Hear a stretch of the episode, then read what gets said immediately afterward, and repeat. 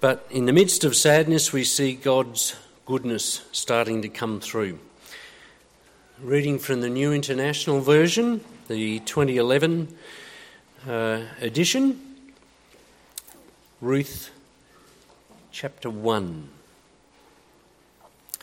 In the days when the judges ruled, there was a famine in the land.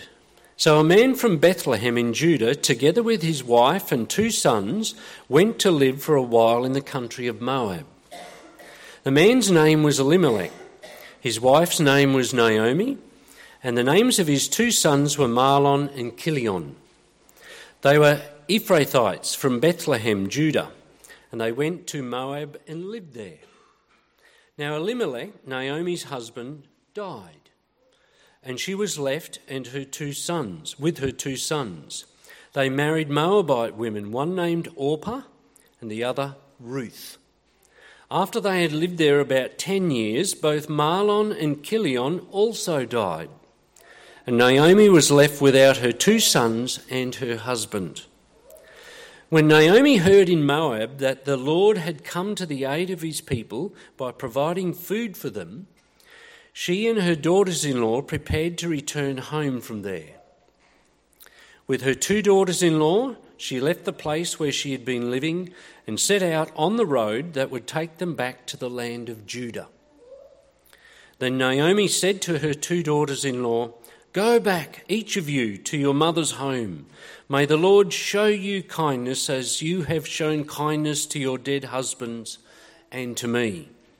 May the Lord grant that each of you will find rest in the home of another husband. Then she kissed them goodbye, and they wept aloud and said to her, We will go back with you to your people. But Naomi said, Return home, my daughters. Why would you come with me? Am I going to have any more sons who could become your husbands? Return home, my daughters. I am too old to have another husband. Even if I thought there was still hope for me, even if I had a husband tonight and then gave birth to sons, would you wait until they grew up? Would you remain unmarried for them? No, my daughters. It is more bitter for me than for you, because the Lord's hand has turned against me. At this they wept aloud. Then Orpah kissed her mother in law goodbye but Ruth clung to her. Look, said Naomi, your sister in law is going back to her people and her gods. Go back with her. But Ruth replied, Don't urge me to leave you or to return back from you. Where you go, I will go, and where you stay, I will stay. Your people will be my people, and your God, my God. Where you die, I will die, and there I will be buried. May the Lord deal with me, be it ever so severely, if even death separates you and me. When Naomi realized that Ruth was determined to go with her, she stopped urging her. So the two women went on until they came to Bethlehem. While they arrived in Bethlehem, the whole town was stirred because of them. And the women exclaimed, Can this be Naomi? Don't call me Naomi, she told them. Call me Mara, because the Almighty has made my life very bitter. I went away full, but the Lord has brought me back empty. Why call me Naomi? The Lord has afflicted me. The Almighty has brought misfortune upon me. So Naomi returned from Moab, accompanied by Ruth the Moabite, her daughter in law, arriving in Bethlehem as the barley harvest was beginning. Thank you, Carl.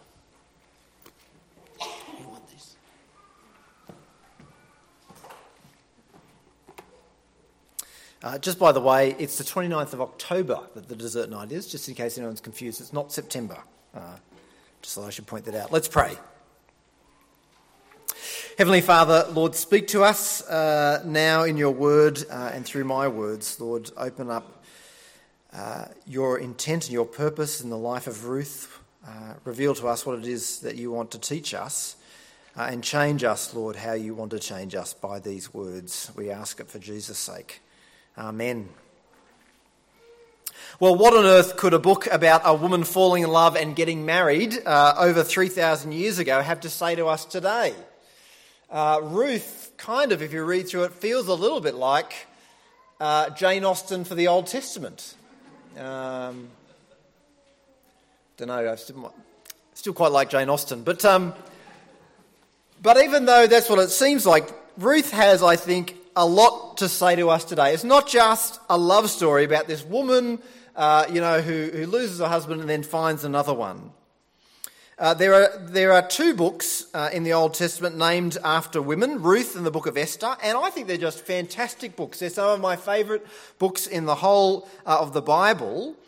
And Ruth and Esther share not only the fact that they're named after women, but also the fact uh, in, in how God is portrayed in those books. Esther is famous in the Old Testament for being the book where God's name is never mentioned. God's name never comes up once in the whole uh, book of Esther. And Ruth is similar in, uh, in that, although God is mentioned uh, a number of times, his name is mentioned, uh, God is only ever mentioned once in this first chapter as intervening in the affairs of this book. Like with Esther, God's work in the book of Ruth is in the background. Uh, God's work is everywhere, it's on every page, and yet it's not specifically mentioned. You see, what the book of Ruth does, I think, is to show us how God is at work in the ordinary events of our lives.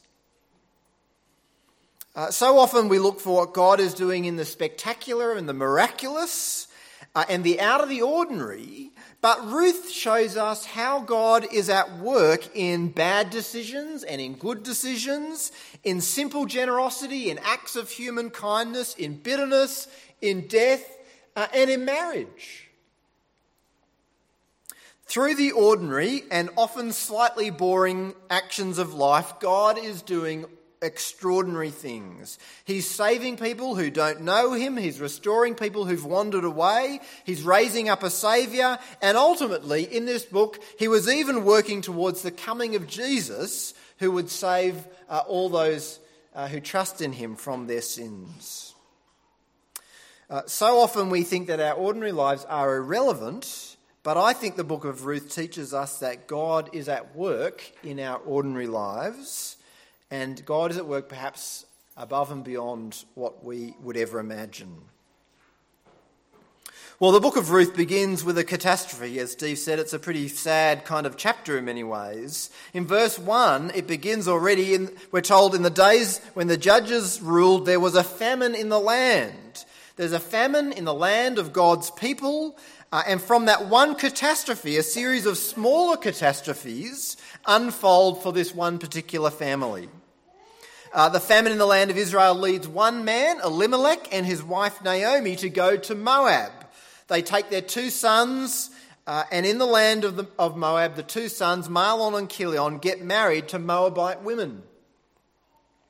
One marries Orpah, and the other marries Ruth, who becomes the central character uh, of this book.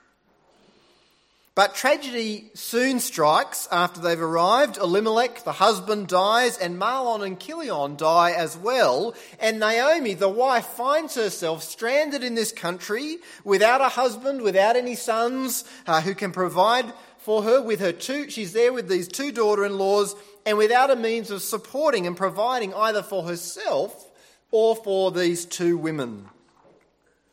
Uh, at first, this might all just kind of seem like misfortune. Wow, it's unlucky, isn't it? There was a famine, they went to Moab, and they were unlucky there as well. But buried in the details of this story, I think, are clues that something deeper is at work here. As so often in reading the Old Testament, it really helps to know a little bit about the kind of background, the setting in history, in the, in the history of what God is doing in the Old Testament. It helps to know that, where this reading fits in. Uh, the opening verse of Ruth helps us to kind of orient ourselves to when this is happening. These events take place, we're told, in the days when the judges ruled. Uh, those events, the, days, the, the events of the days of the judges, are recorded in the Old Testament book of Judges.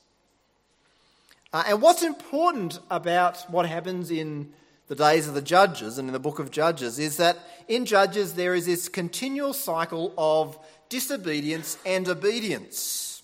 Uh, there's this continual cycle of disobedience followed by God's rebuke. So in Judges chapter 2, you get this summary of the pattern that just kind of goes on and on and on in the book of Judges. What happens is this the people do evil in the eyes of God, they turn their back on God, and so God turns his back on them. He gives them over to their enemies, and God's people become miserable and destitute. They cry out to God for help, and God raises up for them a rescuer, a judge. That judge delivers the people, and the people return to God while the judge is alive. They live for God. While the judge is there, they live for God. But then when the judge dies, the people return to their evil ways. They, they go back and turn their back on God again. And often, we're told they go back and they're worse than they were before. So, over and over again, the people turn their back on God. God hands them over. They cry out to God. He rescues them. The judge dies, and they go back to their evil ways. So, as we begin the book of Ruth, we're being told that all the events in this book are during those cycles of obedience and disobedience, those cycles of disobedience and distress. That gives us a clue, I think, to the cause of this famine in Israel. The implication is that this famine is part of one of those cycles of uh, where the people had turned away from God, and this famine is the result uh, of the people's disobedience. That background in Judges then also helps us to think about the response that the people ought to have made in that situation. How should they have responded to the famine? Well, the response that they ought to have made is the response uh, that they kept making in Judges. That is, to repent, to cry out to God, uh, and to wait for Him to, to raise up another judge, another, another deliverer. Uh, already in the book of Leviticus, God had said that if the people would turn away from Him, He would bring distress on them, and one of the ways that He would do that was through famine. Uh, and there too, the remedy to that situation was for the people to confess their sins, to humble themselves before God, uh, and to trust Him. Well, rather than repenting uh, with God's people and waiting for God to raise up another judge, uh, this man Elimelech and his wife Naomi leave Israel and go to Moab. And in leaving Israel, they're not just leaving a land, a place, they're leaving the place where God had said that he would look after his people and provide for his people. Now, the place where they're going is Moab, uh, and again, it helps to know a little bit about Moab. Uh, the people of Moab were descended from Lot, Abraham's nephew. In Genesis, we're told uh, how the nation of Moab arose. It comes from a fairly ignominious background. Moab was the son which Lot's daughter bore uh, after she got her dad drunk and slept with him. Uh, it's, a, it's a shameful background. Uh, and yet, the Bible tells us God still cared for the Moabites. Uh, in Deuteronomy chapter 2, God says that his people shouldn't harass Moab. Uh, they wanted to. They didn't think they were, they, the, the Israelites didn't like the Moabites, but God said, don't harass them. Uh, and in fact, God had given them a place to live just like he'd given Israel a place to live. God cared about them. And yet, in Deuteronomy 23, God says to the people, No Ammonite or Moabite or any of their descendants may enter the assembly of the Lord, not even in the tenth generation. That is, the Moabites and the Ammonites couldn't become officially part of the assembly of God's people.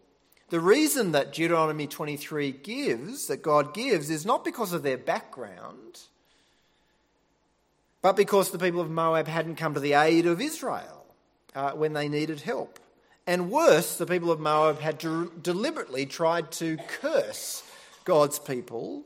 And so, too, through the book of Judges, we find Moab again and again oppressing God's people in various ways. Uh, it was also the case that the Moabites didn't know or follow God. So in Numbers 25, there's this account of how God's people were sleeping around with the Moabites. Uh, and the consequence of that was that the people were abandoning God. Uh, and so in Deuteronomy 23, God says that his people were supposed to stay somewhat separate from the Moabites. Not because God hated them, but God, God cared for them deeply. But rather, God wanted his people to remain committed to him and not to be led astray by people who didn't know and love him. Uh, and and they, what they certainly weren't supposed to do was to marry the Moabites, lest they end up abandoning God altogether. And yet, that's exactly what happens here in Ruth chapter 1. Uh, Elimelech and Naomi go with their sons to Moab. They settle down uh, there, they build their house, uh, and Mahlon and Chilion marry these Moabite women, Orpah and Ruth. And so, as we begin the book of Ruth, we find sin in Israel leading to distress in the form of a famine, which leads this family then to take matters into their own hands and to do other things which God has called them not to do. This family leaves the place where God has told his people he would look after them and be with them.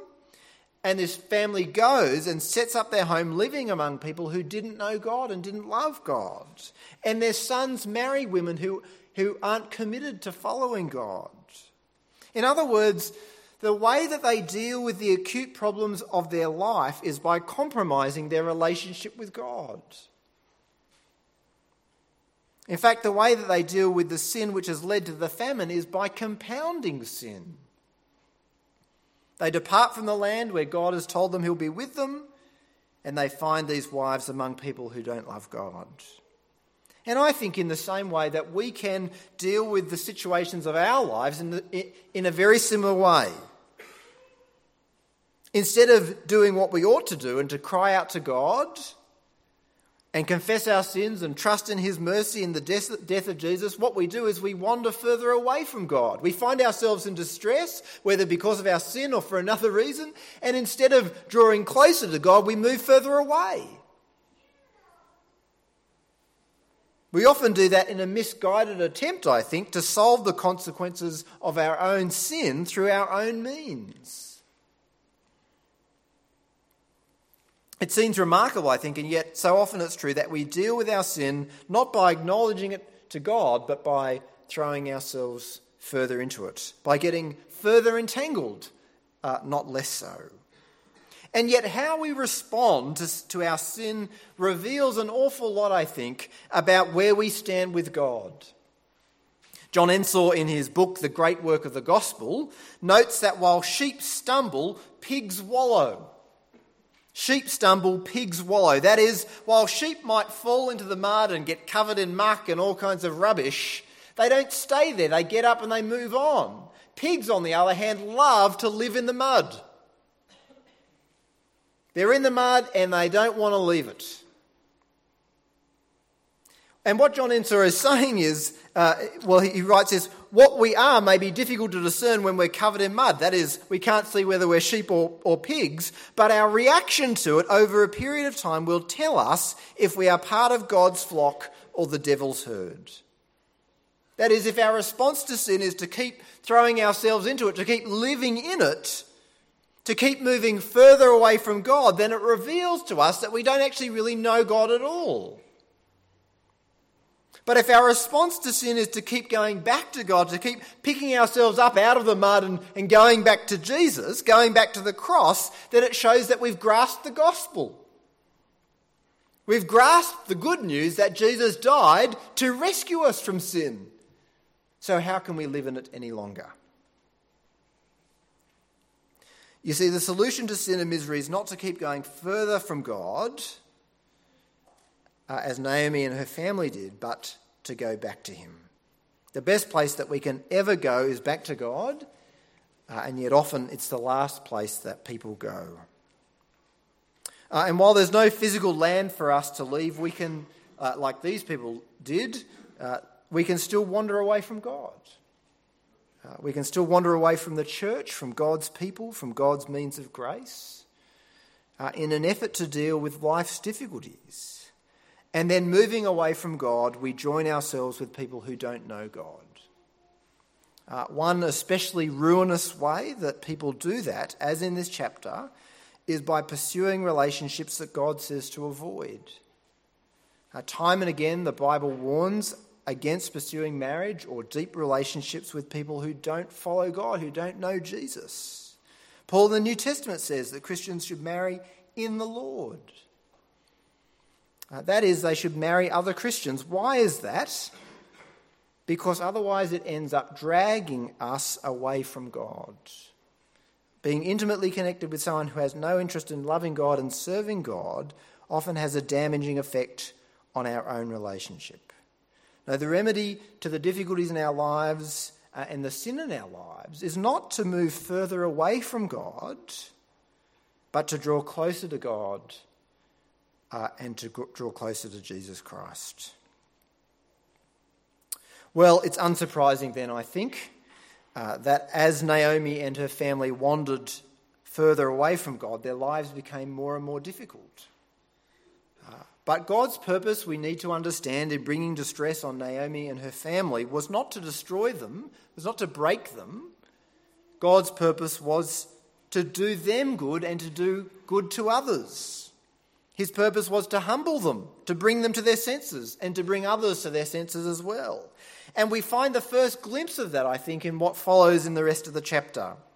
So, as Ruth begins, we find Naomi and her two daughters in law destitute in the land of Moab. But then all of a sudden, news comes that God is doing something good back in Israel. We're told in verse 6 when Naomi heard in Moab that the Lord had come to the aid of his people by providing food for them, she and her daughters in law prepared to return home from there. God's uh, come to the rescue. He's come to the aid of the people back in Israel, as he had always done in the period of the judges. And so they decide to go back.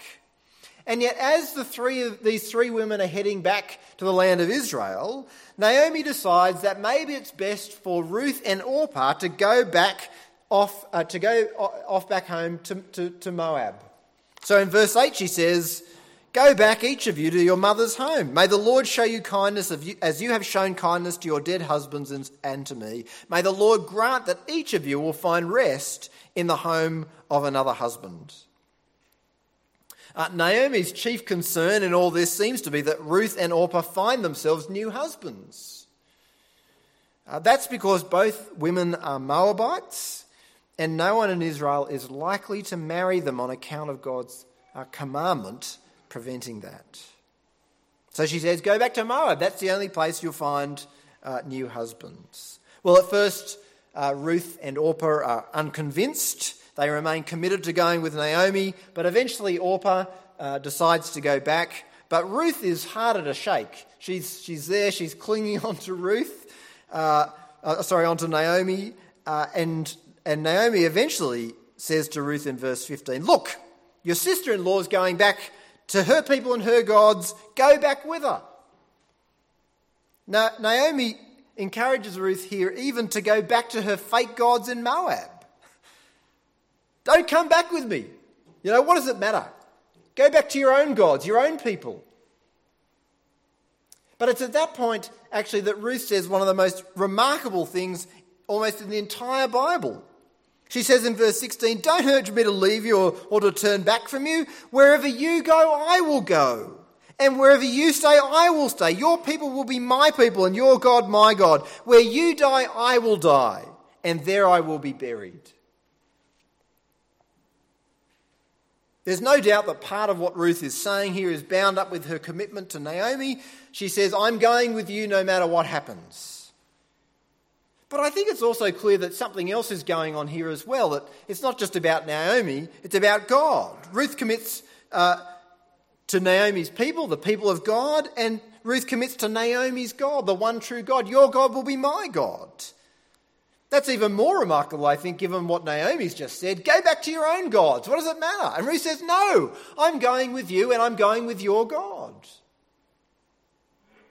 And she swears an oath using the personal name of God. She knows this God. May the Lord, may the Lord Yahweh, the personal name of God, deal with me, be it ever so severely, if even death separates you and me. Ruth doesn't care about husbands or remarrying. She cares about Naomi and she cares about the one true God. It turns out that through all this misery, God was doing something remarkable. God is reaching out to save a woman who many thought was beyond God's care and compassion. She was a Moabite. She was excluded from the assembly of God. And yet, remarkably, God is using the brokenness of this family, the brokenness of his people Israel, to draw this woman to himself. Through the bitterness and brokenness of Naomi and through the bitterness and disobedience of her family in Israel, God was saving this Moabite woman. Uh, as one of my Bible college lecturers used to say, God can use a crooked stick to make a straight blow. That is, God can bring good out of evil. He can bring salvation even out of sin,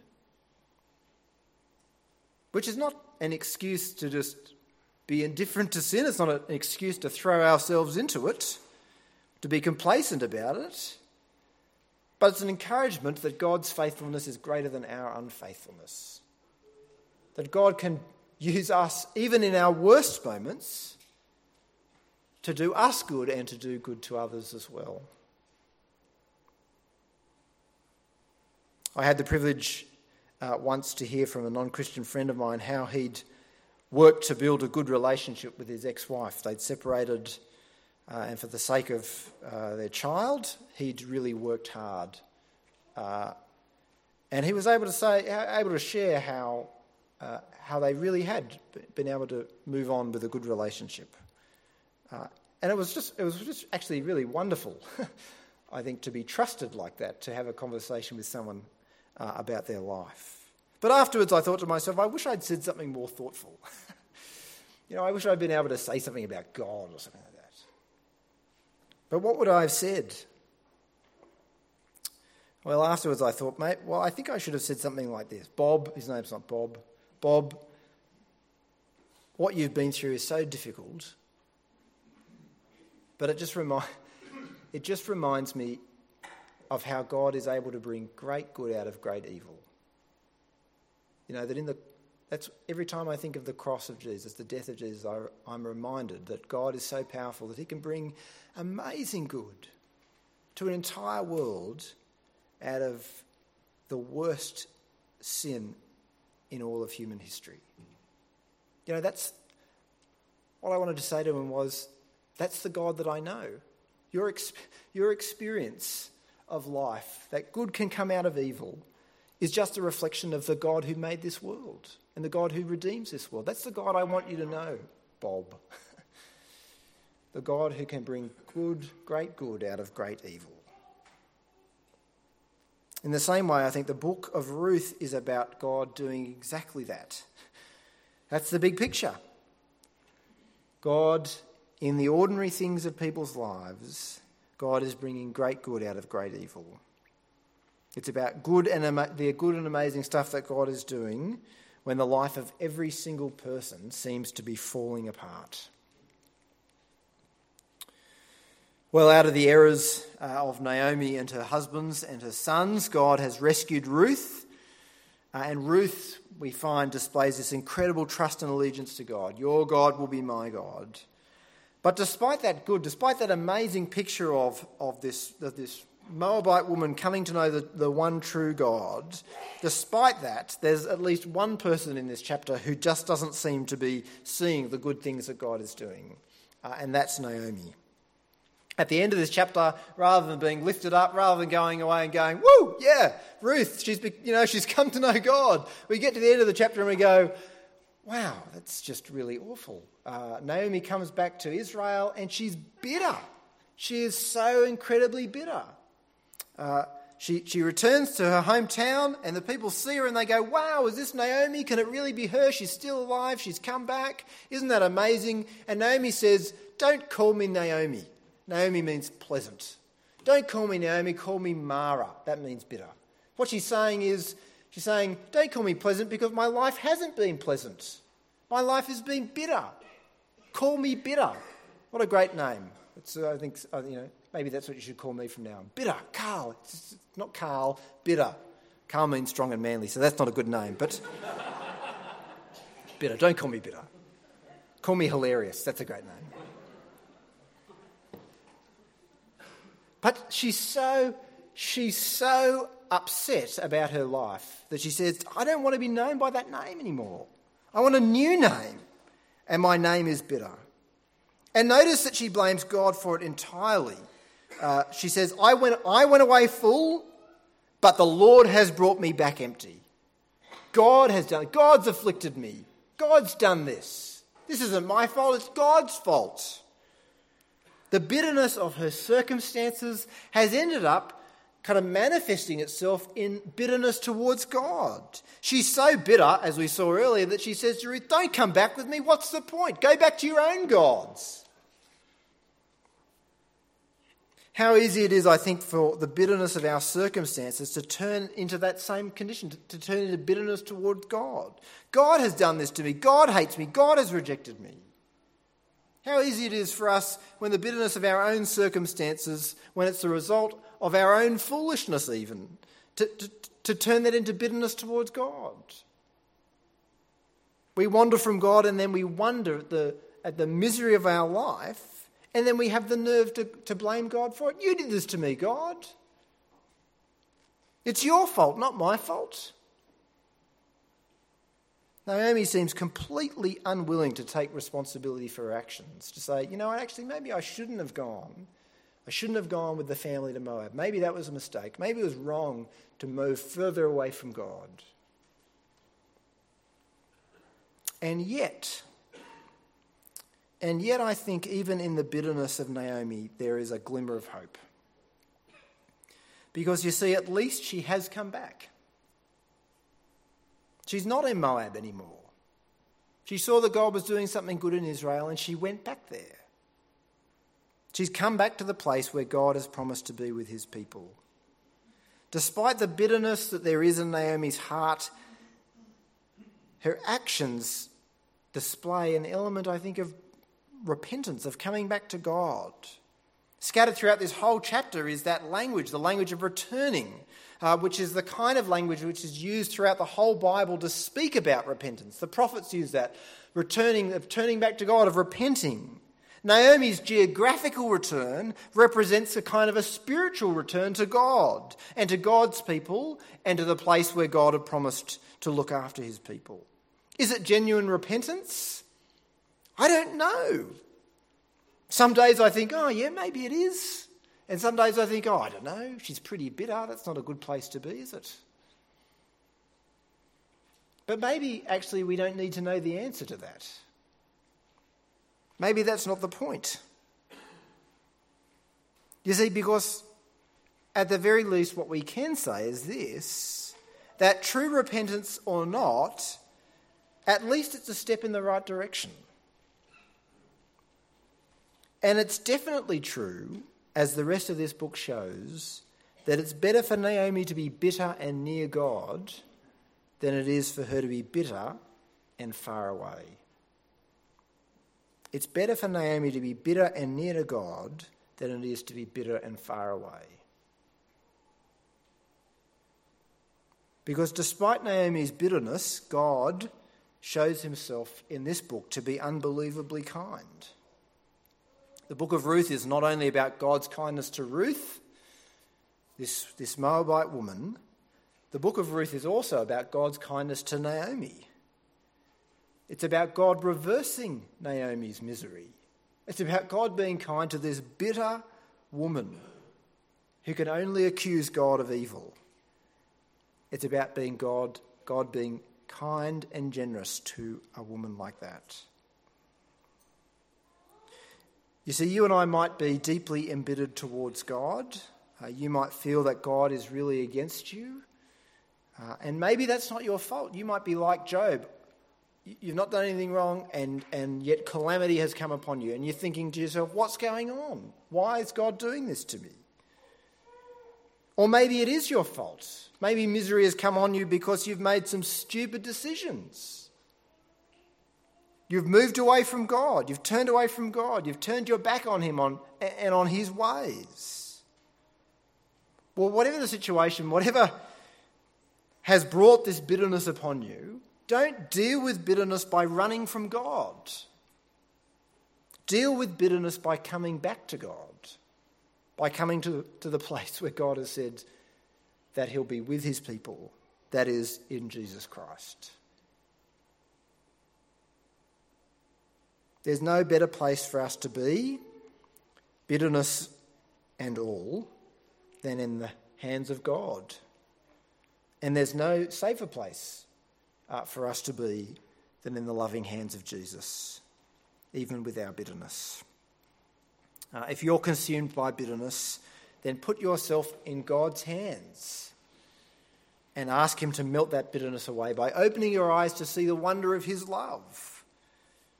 Opening your eyes to see how, how wide and high and long and deep is the love of God which is in Christ Jesus. Ask that He'd help you to know His love in Jesus to see Jesus hanging on a cross, bringing great good out of great evil for everyone who trusts in him. You see, it's so easy, I think, for us to get fixated on our own misery and our own sorrow and our own difficulties and to fail to see what God is capable of doing. That is, to bring great evil, great good, sorry, out of great evil. Uh, is Ruth just a love story? I think it is, actually. But it's not a love story about Ruth. it's actually a love story about God. It's about God's love, which conquers the disobedience and the sinfulness of the people that He's made. It's about God's love, which persists all the way into the foreign land where God has said that He won't be. It's about the love of God which persists with people who've run away from Him and tried to, to work things out for themselves. It's about God's love who, who, who welcomes the foreigner, the stranger, into His loving embrace. It's about the love of God which persists with a woman who comes back so incredibly bitter that she has not a good word to say about God. Is Ruth a love story? Yes, it's a love story, but it's not about Ruth, it's about God's love. God's love for people who've never known Him, God's love for people who've become so embittered by life. Ruth is a history of God's love for sinners. It's a story about God's love which finds its fulfillment on a tree outside Jerusalem. It's a love story which finds God's own Son hanging on a cross not in vengeance, but pleading that you and I return to him and cling to him like Ruth. People like Ruth who say, Your God will be my God, and your people my people. People who say, like Ruth, I trust in you, God, and wherever you go, I will go. Amen. Let's pray.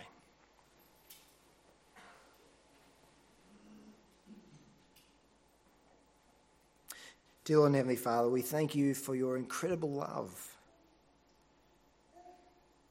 which wanders with us even into faraway places.